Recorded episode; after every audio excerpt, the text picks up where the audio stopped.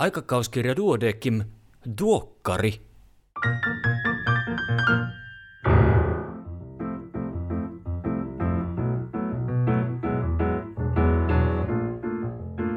Tämä on numero 21 vuonna 2018. Minä olen Kari Hevossaari, lääkiskandi Helsingistä. Tervetuloa mukaan.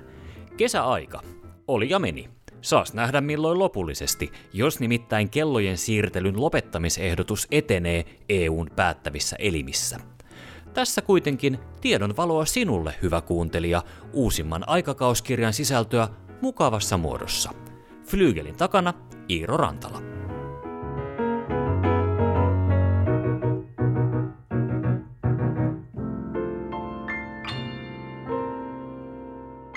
Pääkirjoitukset.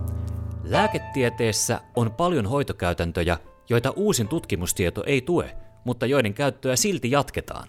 Näistä luopumista kutsutaan deinnovaatioksi. Muutamia esimerkkejä hyvästä kehityksestä vatsaelinkirurgiassa. Komplisoitumaton umpilisäketulehdus ei nykytiedon valossa enää aina tarkoita leikkausta. Komplisoitumaton divertikuliitti ei välttämättä tarvitsekaan sairaalahoitoa sekä mikrobilääkitystä ja niin edelleen. Listaa voisi jatkaa. Deinnovaatiolla helpotetaan yksittäisten potilaiden elämää ja saavutetaan kansallisella tasolla suuria säästöjä. Siittiötuotanto saattaa olla mahdollista ilman testosteronia. Melkoinen väite, mutta tällaiseen tulokseen on päästy hiirikokeissa – Mielenkiintoista nähdä, mihin kaikkeen tämä polku johtaa. Mahdollistaako lisääntynyt ymmärrys spermatogeneesistä luotettavan miesten e-pillerin kehittämisen ja toisaalta avautuuko lapsettomuudesta kärsiville miehille uusia mahdollisuuksia?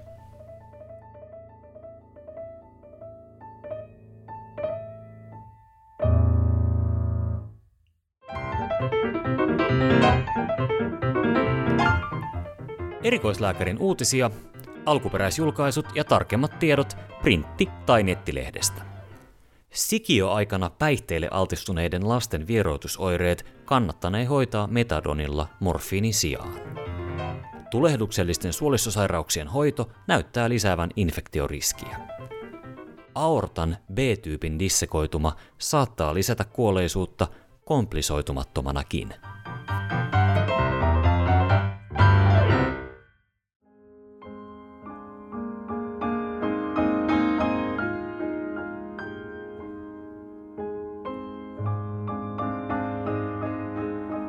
Pika-esittelyt katsausartikkeleista ja syvempi katsanto potilasvahinkoja käsittelevään artikkeliin. Raskaus ja laskeumatukos. Raskaus lisää laskeumatukoksen riskin jopa kymmenkertaiseksi ja lapsivuodeaika 35-kertaiseksi, kun verrataan niihin naisiin, jotka eivät ole raskaana. Yleisin äitiyskuolleisuutta Suomessa aiheuttava tekijä onkin tähän liittyvä keuhkoembolia. Niin tavallinen oire kuin hengenahdistus onkin, etenkin loppuraskaudessa, on syytä pitää tukoksen mahdollisuus mielen pinnalla.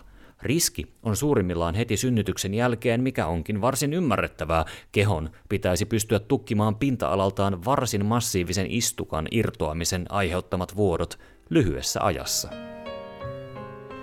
Leberin perinnöllinen näköhermosurkastuma on harvinainen maternaalisesti periytyvä sairaus, joka voi johtaa näkökyvyn menettämiseen molemmista silmistä.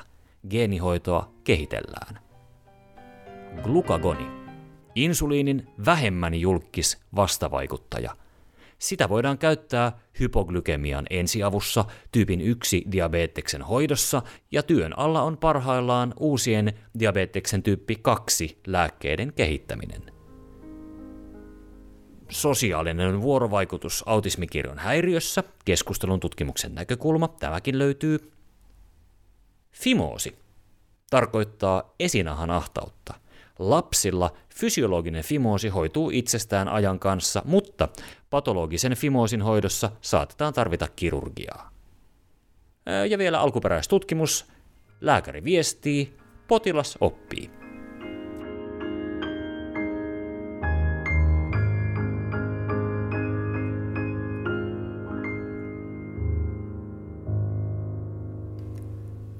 Potilasvahingot. Potilasturvallisuuslääkäri Maiju Velling on kirjoittanut aiheesta mainion artikkelin, jota yritän tässä hiukan tiivistää. Vahinkoja sattuu aina, mutta terveydenhuollossa niiden seuraukset voivat olla vakaviakin. Ei ole suotavaa, että potilas lähtee lääkärin luota huonommassa kunnossa kuin sinne saapuessaan oli. Potilasvahinkojen ehkäiseminen on yhteinen tavoitteemme, ja se saavutetaan parhaiten ilmapiirissä, jossa virheistä ei rangaista, vaan keskustellaan. Näin mogista uskalletaan puhua ja niihin johtaneita syitä voidaan pohtia ja pyrkiä jatkossa ehkäisemään. Suomi on maailman ensimmäinen maa, jossa potilasvakuutusjärjestelmä kirjoitettiin lakiin. Potilasvakuutuskeskus huolehtii keskitetysti potilasvahinkojen korvaamisesta. Loput Pohjoismaat ovat seuranneet perässä, mutta muualla maailmassa käytännöt vaihtelevat. Suomen potilasvahinkolaki on voimassa vain Suomessa ja terveyden tai sairaanhoidon yhteydessä. Sosiaalialan laitosten hoiva ja muu toiminta jää lain ulkopuolelle. Sairaanhoitopiirit hoitavat omat vakuutuksensa ja Lääkäriliiton potilasvakuutus kattaa itsenäisinä ammatinharjoittajina toimivien jäsentensä toiminnan. Lain mukaan potilasvahingon tulee olla syy-yhteydessä annettuun hoitoon tai sen puutteeseen. Ilmoitetuista vahingoista korvataan noin kolmannes.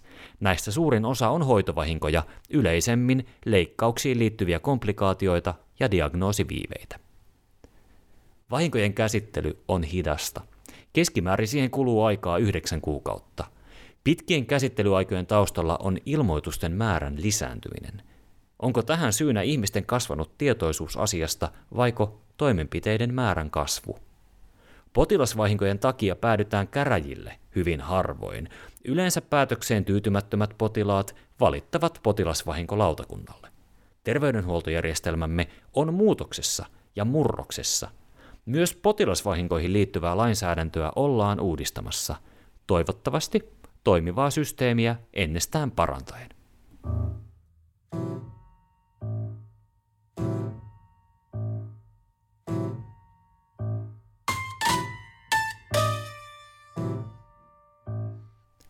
Näin hoidan osiossa rintarauhasen kudosmuutoksien tutkiminen ja tapausselostuksena aivojen rasvaembolia. Tämänkertaisena vinkkinä syöpäpotilaan merkillinen turvotus, jonka voit kuunnella omana podcastinään vaikkapa duokkarin jälkeen.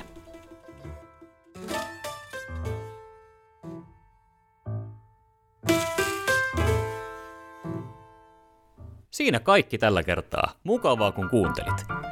Muistakaa isukkeja tulevana viikonloppuna ja ajatelkaa vuosipäiväänsä viettävää lääkäriseura Duodekimia lämmöllä ensi viikolla kun on vuosipäivän juhlinnan aika.